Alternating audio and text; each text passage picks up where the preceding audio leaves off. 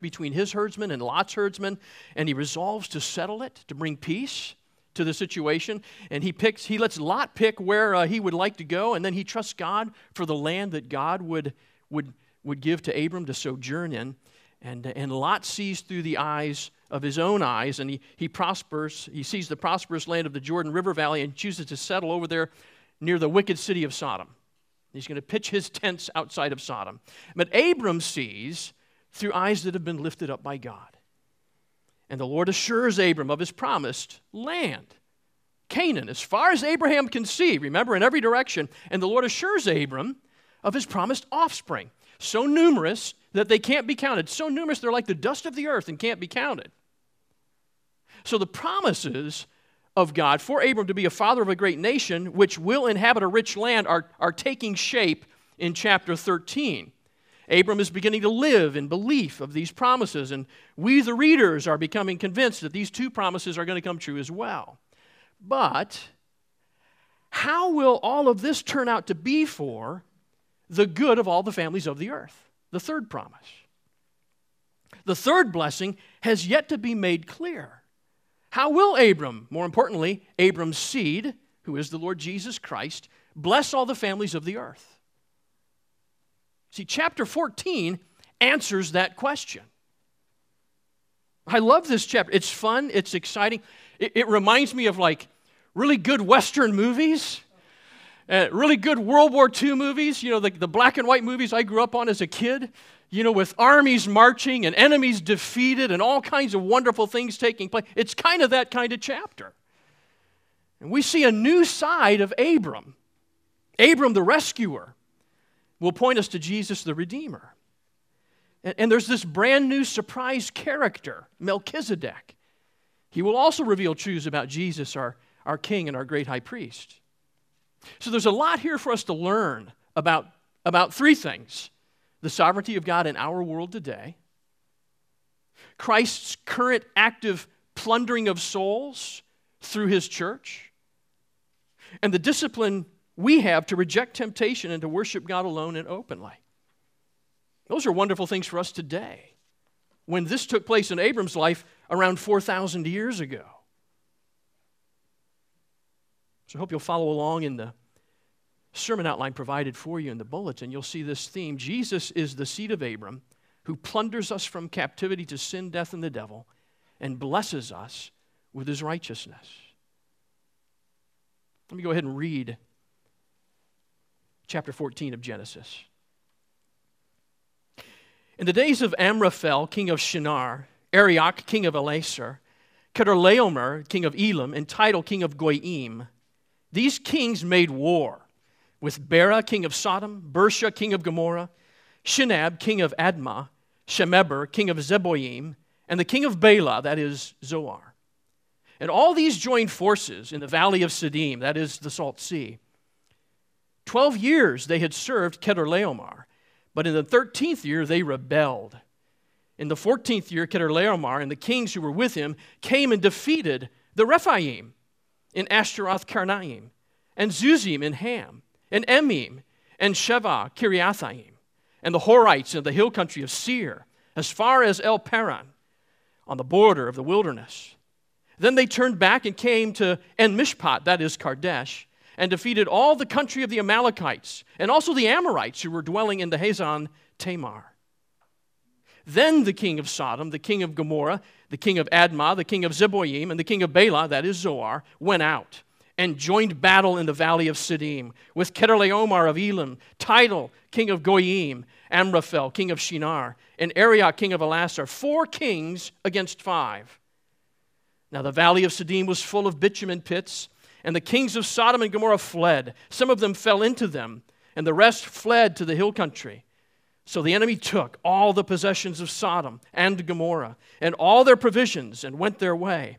They also took Lot, the son of Abram's brother, who was dwelling in Sodom, and his possessions and went their way. Then one who had escaped came and told Abram the Hebrew, who was living by the oaks at Mamre the Amorite, brother of Eshcol and Aner. These were allies of Abram. When Abram heard that his kinsman had been taken captive, he led forth his trained men, born in his house, 318 of them, and went in pursuit as far as Dan. And he divided his forces against them by night, he and his servants, and defeated them and pursued them to Hobah, north of Damascus. Then he brought back all the possessions and also brought back his kinsman Lot with his possessions and the women and the people. After his return from the defeat of Chedorlaomer and the kings who were with him, the king of Sodom went out to meet at the valley of Shaveh, that is, the king's valley. And Melchizedek, king of Salem, brought out bread and wine. He was a priest of God Most High. And he blessed him and said, Blessed be Abram by God Most High, possessor of heaven and earth.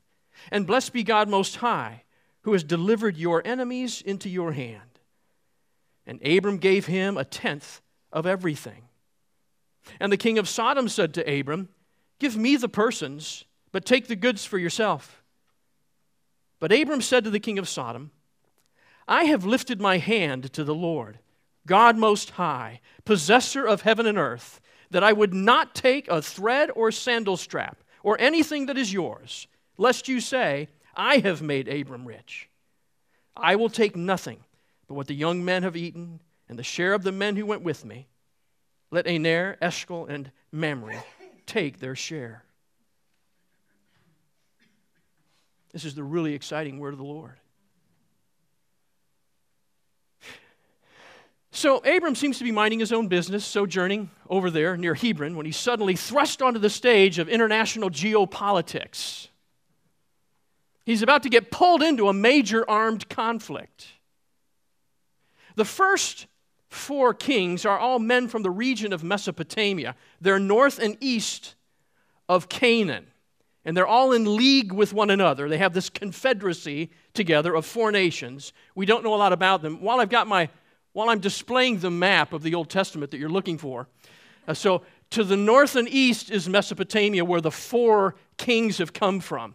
And down here to the south and to the west is Canaan, okay, and the, and the Jordan River Valley. So, so up here's Mesopotamia, down here's Canaan, and sort of in between them is a vertical line made up of three things.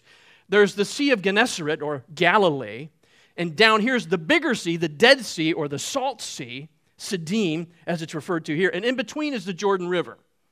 Okay, so, so we kind of have a slash, and then we have Canaan down over here, and, and these, that's where the five kings are going to be, and, and the four kings up here from Mesopotamia. Amraphel is king of Shinar. Shinar is the plain on which they built the city of Babel. Remember, we've heard that before. And the last leader of Babel that we heard about was Nimrod, the mighty hunter. So they're kind of from hardy stock. We don't know anything about Arioch, king of Ellasar. The leader of the four kings is Chedorlaomer, king of Elam. So he's the, he's the biggest and baddest of the group. And Tidal is the king of Goyim. Goyim means nations. So Tidal, it seems, uh, has, a, has kind of a, a, an empire of smaller nations within Mesopotamia. And these four kings have formed a powerful confederation, and together they rule over the less powerful city states of Canaan. For the last 12 years, the kings of Sodom, Gomorrah, Admah, Zeboim, and Bela, that's Zoar. So Zoar is kind of the southernmost city, kind of near Egypt. They've had this treaty under Chedorlaomer. Now, now, why would they have this treaty? Well, these, these tribes, these kings in the northeast, in Mesopotamia, have, uh, have set themselves up as protectorate over them because they'd like some of their resources. Mesopotamia guys are warriors, but they don't have any metal ore. They don't have anything to build weapons with or construction with. And so they want what they've got. And so they force themselves upon them. And, and the, the Canaanite kings have to pay tribute to the more powerful Mesopotamian kings. So, so Chedorlaomer is motivated economically and politically to maintain this treaty that the five southern kings want out of. Well, in the 13th year of the treaty, they rebel. They're not going to send them any more tribute at all. And it takes, it takes a little time for time to travel and things to happen. So in the 14th year, Chedorlaomer leads the four king alliance from Mesopotamia to suppress the revolt of the five kings to the south.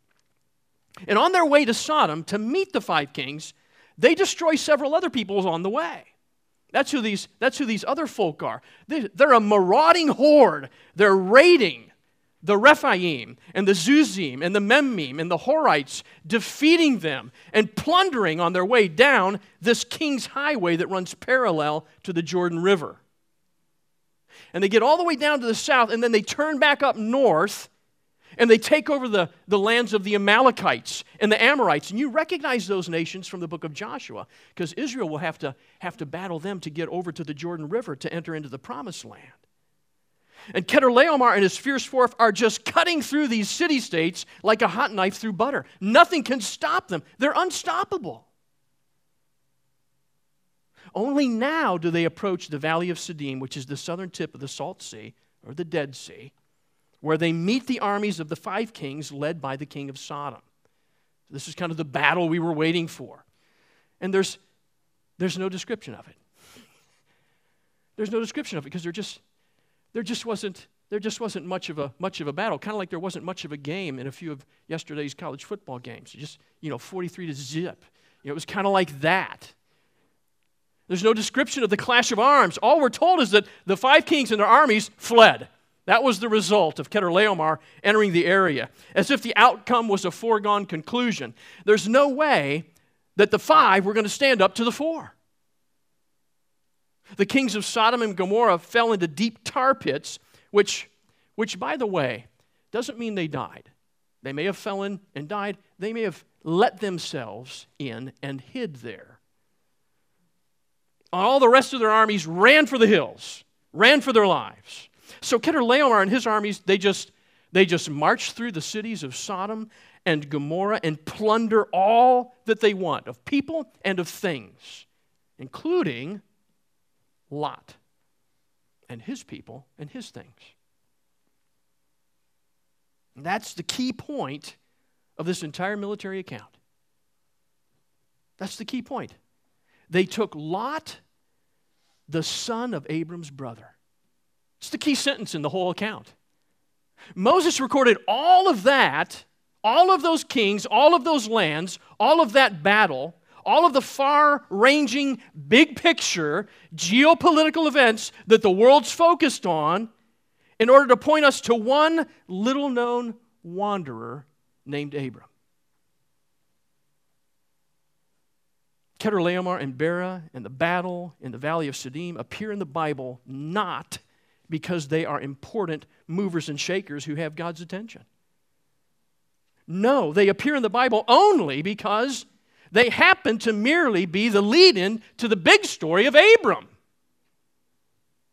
All these kings and armies or consequential events are here just to provide a setting for what God is going to do through his chosen man, Abram. It's the only reason they're there. This is not unusual in the Bible to see all the massive things on the world stage inverted because something very, very small is what God's really put his attention on.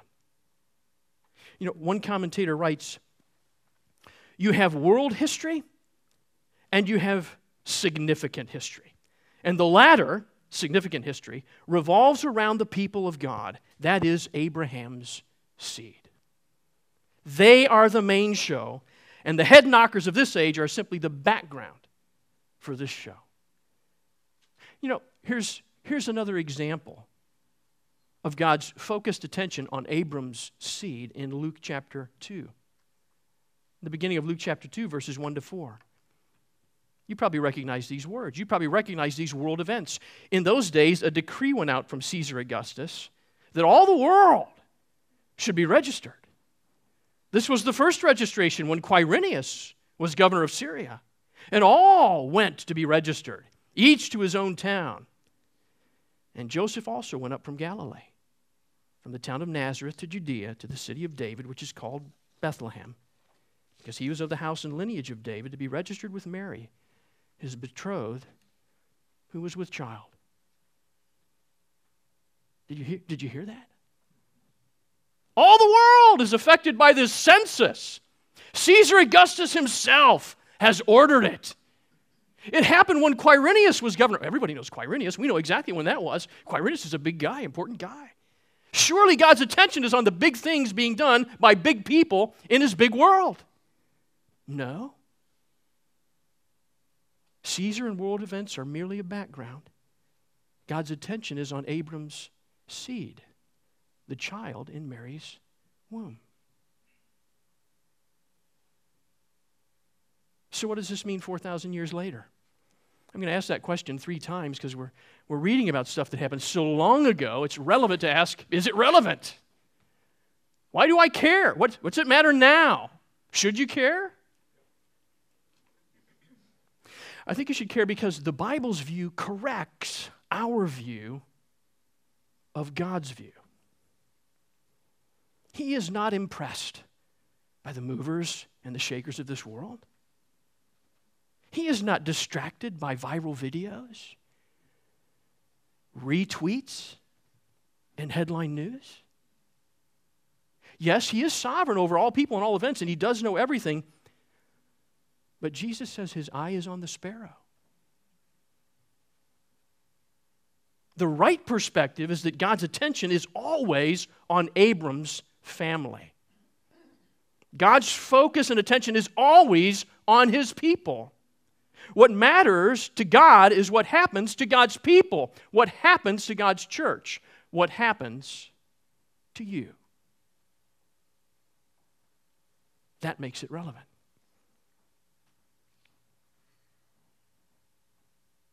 Abram fights and he defeats his enemy, doesn't he? Let me pick up in verse 13. Let me just reread this. Then one who had escaped came and told Abram the Hebrew. By the way, that's the first time the word Hebrew appears in Scripture. Abram's just kind of known as this, this kind of people, the Hebrews, who was living by the oaks of Mamre, the Amorite, brother of Eshcol and Aner. These were allies of Abram. When Abram heard that his kinsman had been taken captive, he led forth his trained men, born in his house, 318 of them, and went in pursuit as far as Dan. And he divided his forces against them by night, he and his servants, and defeated them, and pursued them to Hobah, north of Damascus. Then he brought back all the possessions and brought back his kinsman Lot with his possessions and the women and the people. So Abram hears that Lot's been taken captive. And we would understand if Abram said, Oh, I hate that for Lot. That's, that's some pretty bad news about my you know, extended family, those relations over there to the east. That's truly unfortunate. But, but Lot's his own man, and it's really not my problem. We, we would be okay with Abram saying that. We learn that Lot was not just near Sodom, Lot was actually living in Sodom when Chedorlaomer came. See, but Abram doesn't think that at all. Abram sees Lot as his kinsman. You know, Abram, Abram acted, they separated to keep peace so that they wouldn't be at war with one another. It's, he's his kinsman, his family, his responsibility. Lot's the brethren. Abram doesn't even have to think about his commitment to Lot. He acts almost instinctively to rescue Lot from these four kings of Mesopotamia. Now, Abram has 318 trained fighting men of his own which is, is kind of impressive. If he's got 318 trained fighting men, he, he must have a pretty big, pretty big group with him. I mean, he's, he's, kind of a, he's kind of a big deal, at least in his little camp. But his friends, the three Amorite brothers, Mamre, Eshcol, and Aner, they join him. I mean, that shows their commitment to one another, to Abraham, doesn't it? The Lord has promised to bless those who bless Abram. And for whatever reason, these three have found Abram to be a stand up guy. And if they've blessed Abram with their friendship, God has blessed them, hasn't He? So they've linked arms together in peace, and now they're actually going to link arms together in war. Still, these four kings have blown through city after city, defeated the combined armies of five kings, they're a fierce, unstoppable, marauding force that Abram is going to confront with 318 of his own men. I mean, even with his friends, commentators think Abram is still outnumbered 10 to 1 at least. The first thing Abram has to do is run 120 miles from Hebron to Dan, chasing after this army. And then when he gets there, he waits till night and he splits his force and he mounts a surprise attack in the darkness. And his little force defeats the armies of the four kings. But Abram has yet to accomplish his military objective. You remember what it is. You see, the marauders, they take flight. They're still carrying as much as, of what they could of, of what they'd plundered, heading back to Mesopotamia. So Abram chases them, running and fighting another 60 miles to north of Damascus until he recovers all of their plunder, people and possessions, including Lot and Lot's people and Lot's stuff. See, Abram has risked everything to fight and defeat his enemy and plunder the souls of his kinsmen from captivity. Do you see that? Abram has risked everything, even his life and the life of his friends, to fight to defeat his enemy and plunder the souls of his kinsmen from captivity.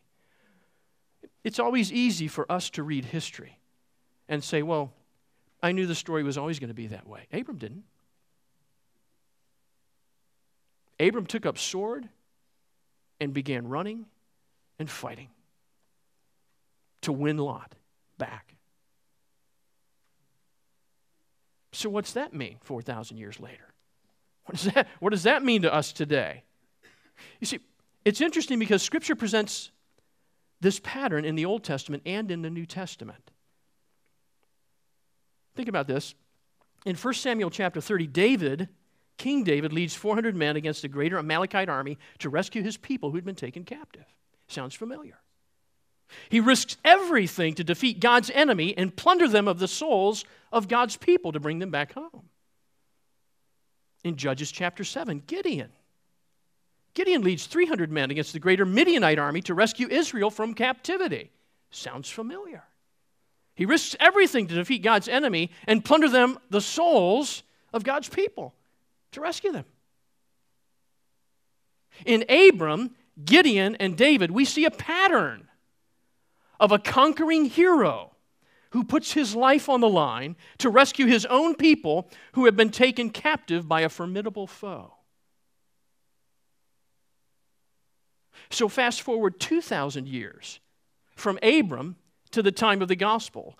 For, fast forward 2,000 years to Mark chapter 4 or, or Matthew chapter 12, where Jesus explains his earthly ministry in a parable. And he tells the Pharisees that no one can enter a strong man's house and plunder his goods unless he first binds the strong man. Makes sense, doesn't it? You see, Jesus is the stronger man who has bound the devil and is now plundering his house of souls, rescuing them from captivity. Now, fast forward from the Gospels to our day, 2,000 years later. Today, Christ, through his gospel proclaiming church, is still plundering souls. He's still saving sinners. We proclaim the gospel, the Holy Spirit plunders souls. We've been commissioned to tell captive souls that Jesus has defeated our enemies of sin and death, and through faith in him, the Spirit transfers them from the domain of darkness to the kingdom of light, the kingdom of God's beloved Son. Do you believe that? Are you the devil's captive, held in darkness and under the power of sin, living in the fear of death? Or have you believed in Jesus, who fought on the cross to defeat your enemies of sin, death, and the devil, and rose from the dead to give you eternal life? See, 4,000 years after Abram's rescue mission, Abram's seed, the Savior, Jesus, is still plundering souls. Which means that today is the day of salvation for you if you will believe in Him. Today. Not the day 4,000 years ago, today. Nothing could be more relevant for you than to trust in the Lord Jesus Christ if you have not already. Let him take you home. Abram's seed is our righteous king and priest. That's Jesus. Look at verse 14. I'm sorry, chapter 14, beginning of verse 17. I'll just read these verses again. So after his return from the defeat of Chedorlaomer and the kings who were with him, the king of Sodom went out to meet him at the valley of Shaveh, that is, the king's valley. And Melchizedek, king of Salem, brought out bread and wine. He was priest of God Most High. And he blessed him and said, Blessed be Abram by God Most High, possessor of heaven and earth, and blessed be God Most High, who has delivered your enemies into your hand. And Abram gave him a tenth of everything. And the king of Sodom said to Abram, Give me persons, but you take the goods for yourself. But Abram said to the king of Sodom, I have lifted my hand to the Lord, God Most High, possessor of heaven and earth that I would not take a thread or a sandal strap or anything that is yours, lest you should say, I have made Abram rich. I will not take anything but what the young men have eaten, and the share of the men who went with me. Let Aner, Eshcol, and Mamre take their shares. So on his way home, on his way home from north of Damascus, in the King's Valley, which is probably the Kidron Valley outside of Jerusalem. So he's, he's traveling down south, gets, gets to the Kidron Valley near Jerusalem. He's going to go west back to Hebron, and, and, and he's met there by king of Sodom. Now, the king of Sodom apparently has climbed out of the tar pit, taken a shower, gone out to meet Abram in the valley, and he offers him the spoils of war. He's gone out to honor him and thank him because he's the conquering hero, right? Moses means us to see that this is a great temptation to Abram. There's a great temptation here. Will he accept the honors of Sodom? Will he accept payment from these wicked people for the return of their people? Will he receive the blessing and status from among the unrighteous? Just then, a second king appears as if out of nowhere. I say that because he has no genealogy. I don't know if you realize this, but every person we've read about so far in, in Genesis, we know where they came from. They've come from a line, they've come from a genealogy. This king's only reference point is God Most High. He has no human reference point. And as quickly as he appears in Scripture, he disappears again. He's the king of Salem, better known as Jerusalem. And that word Salem is closely tied to the word shalom, peace. So he's the king of peace, the king of Jerusalem. And his name is Melchizedek, which means king of righteousness. So Abram is met by two kings the king of Sodom, who's the king of wickedness, and the king of Salem, Melchizedek, the king of peace and the king of righteousness. But more is revealed about this Melchizedek in what he does rather than what he's called. You see, he serves the Lord Most High as a priest. Moses tells us. Lord God Most High. That's Abram's God. There is in Canaan someone other than Abram who believes and serves God. Melchizedek serves God as a priest, and he, and he comes out to serve Abram as a priest he pronounces a priestly blessing on Abram. And he gives thanks to God for delivering Abram's enemies into his hands. How did Abram and 318 men wipe out the armies of the four kings? God did it. God saw to it. Melchizedek brings out bread and wine to Abraham. And our antennas go up, don't they? He brings out bread and wine, which it's interesting. You, you want to think forward, don't you, to the Passover and to the Lord's Supper table. I want you to think backward for a minute. So far in Genesis, bread and wine are associated with curses.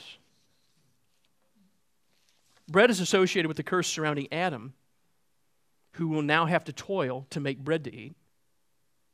And wine is associated with the curse surrounding Noah. Noah got drunk on wine, which led to the curse of Canaan.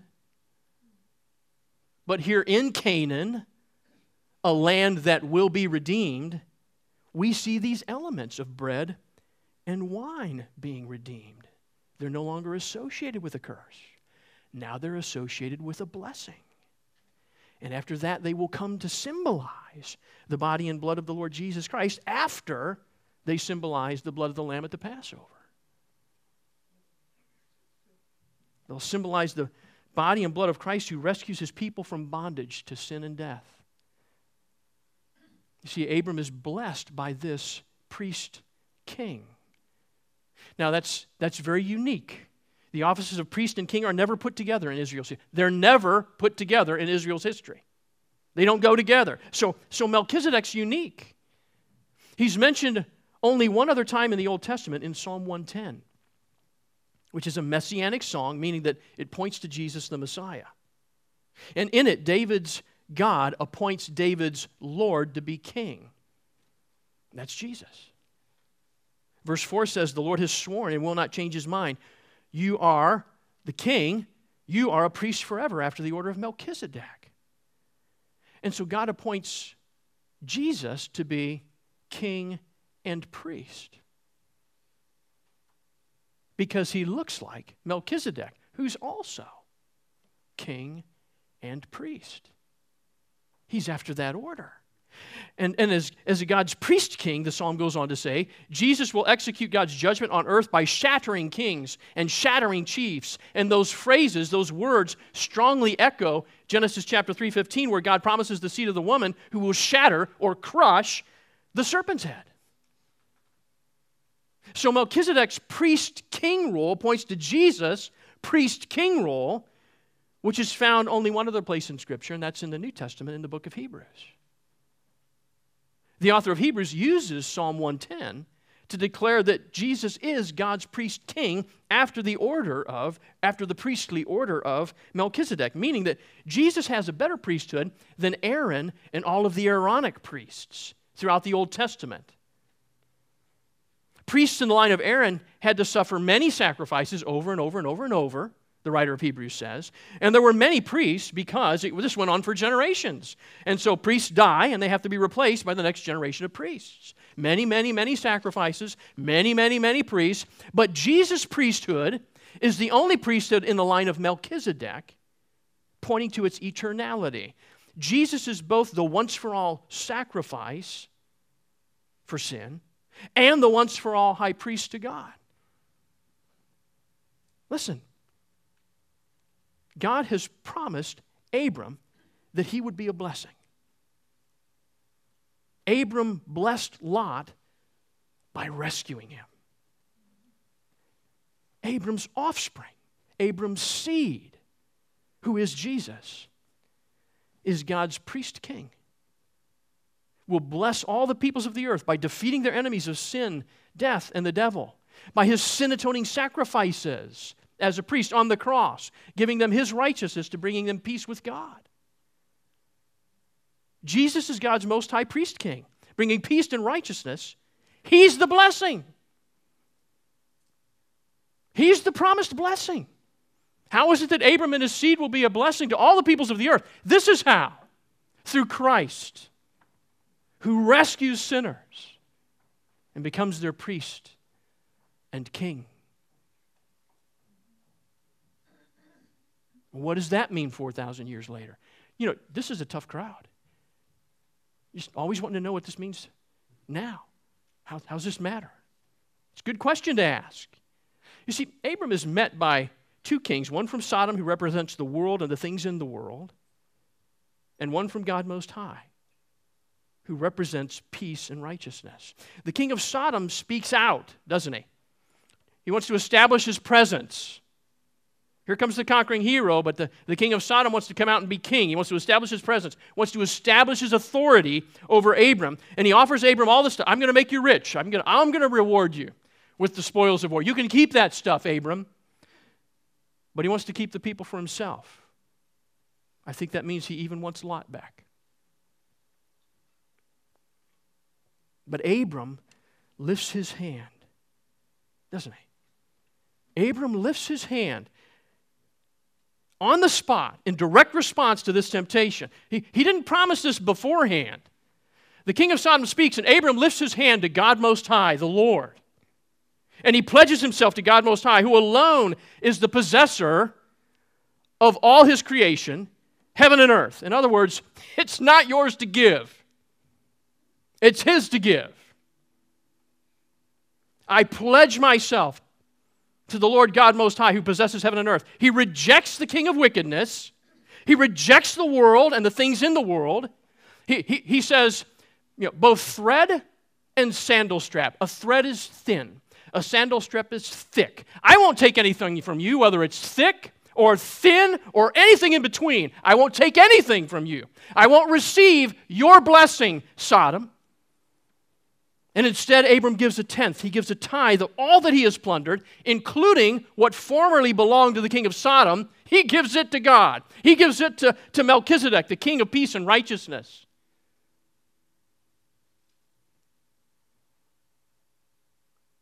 See, here's the link.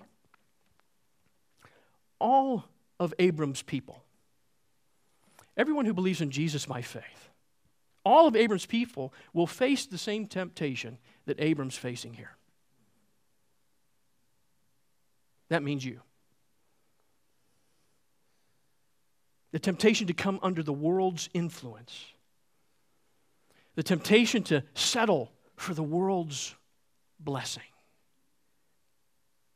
or to raise your hand and declare allegiance to God Most High and receive His blessing and His blessing alone and be satisfied with it. It happened to Abram there, it's happening to you now in your life daily. You want to say no to sin? Let's work through one example. Let's work through one example. It's, it's close to Abram. So, so, what particular sin is Sodom known for anyway? Sexual sin. What particular fixation does our culture have? Sexual sin.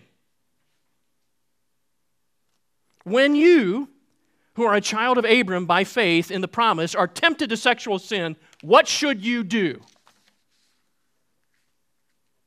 What should you do when the king of Sodom rewards you for seeing things the world's way? And he says, Take and enjoy and come back for more. Lift your hand lift your hand to the Lord. Pledge allegiance to the King of righteousness. Declare out loud, I will not take thread or sandal strap of your wickedness that leads to death. I don't care if you're walking through Hannaford and you're tempted to sexual sin, if you're tempted to lust, if your eyes linger too long, raise your hand in the middle of Hannaford and say, Lord God Most High, I'm yours. And I will not take thread or thong of this. I will not have it. I will only have your blessing. And let the people look at you and point and laugh. As you have put to death sin, and you have lifted up the name of the Lord of righteousness, and you will be blessed.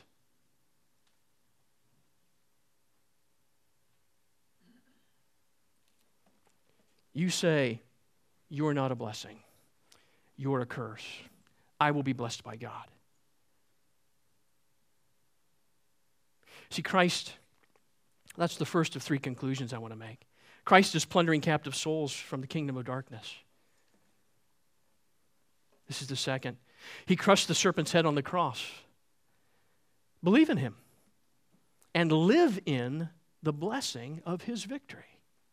That sounds nice. That's what Abram's doing. He's living in the blessing of the victory that God gave him. More than that, like Abram, take up your cross and fight the good fight.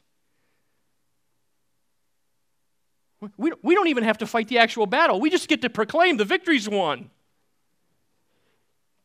Listen to, listen to Paul in Acts chapter 26. Turn to Acts chapter 26.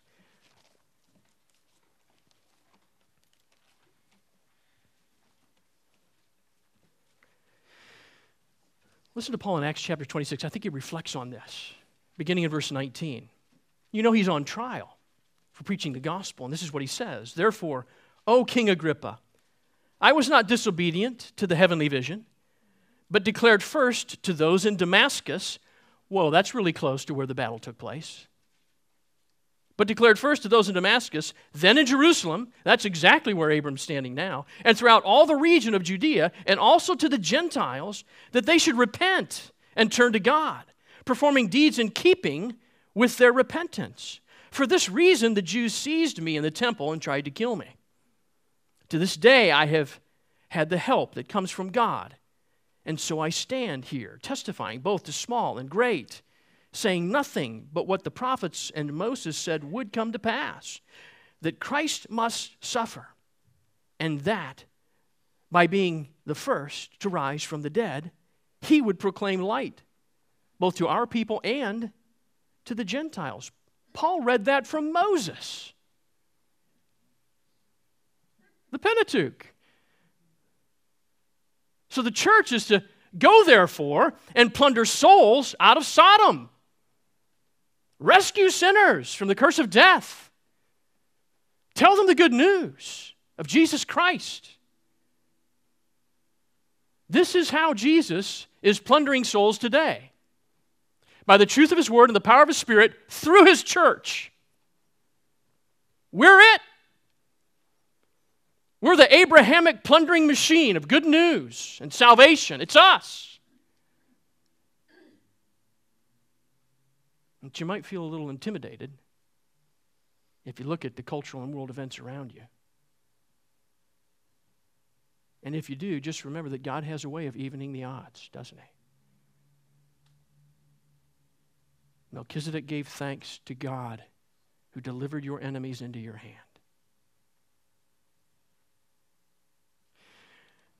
The third and last application is that God is focused on Christ and His church. If you're worried about all the big stuff being done in the world by big people, Christ is focused on God and His church. Don't worry about the world. We're not alone. Brothers and sisters, we're living the plan of God. We're living the plan and purposes of God in our lives. Our God is not consumed with world events, He knows all, and His attention is focused on his people. What matters to God is when husbands and wives are so committed to one another that there's no room for sexual sin. What matters to God is when a, when a, when a Christian mom spanks her little four year old for disobedience and a few moments later sets her on her knee and prays for her. What matters to God is when Christian men and women turn in a solid day's work with a good attitude. What matters to God is the church gathered for worship, for fellowship, in prayer. Those things matter to God Most High. Brothers and sisters, lift up your hand to God Most High. He will bless those who bless you, and He will curse those who curse you.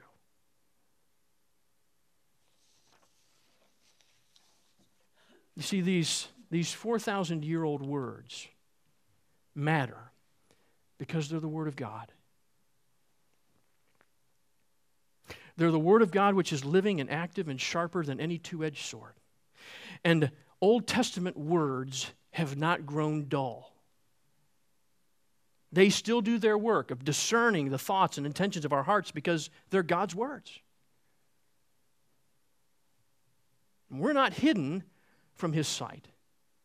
Rather, we are open and exposed to the eyes of the King of righteousness, to whom we must give an account. So let us together raise our hands to the Lord God Most High and pledge allegiance to Him and His blessing. Let's pray. Heavenly Father, we, we thank you for this promise, this promise of salvation by faith in the Lord Jesus Christ. Lord, forgive us for taking it for granted.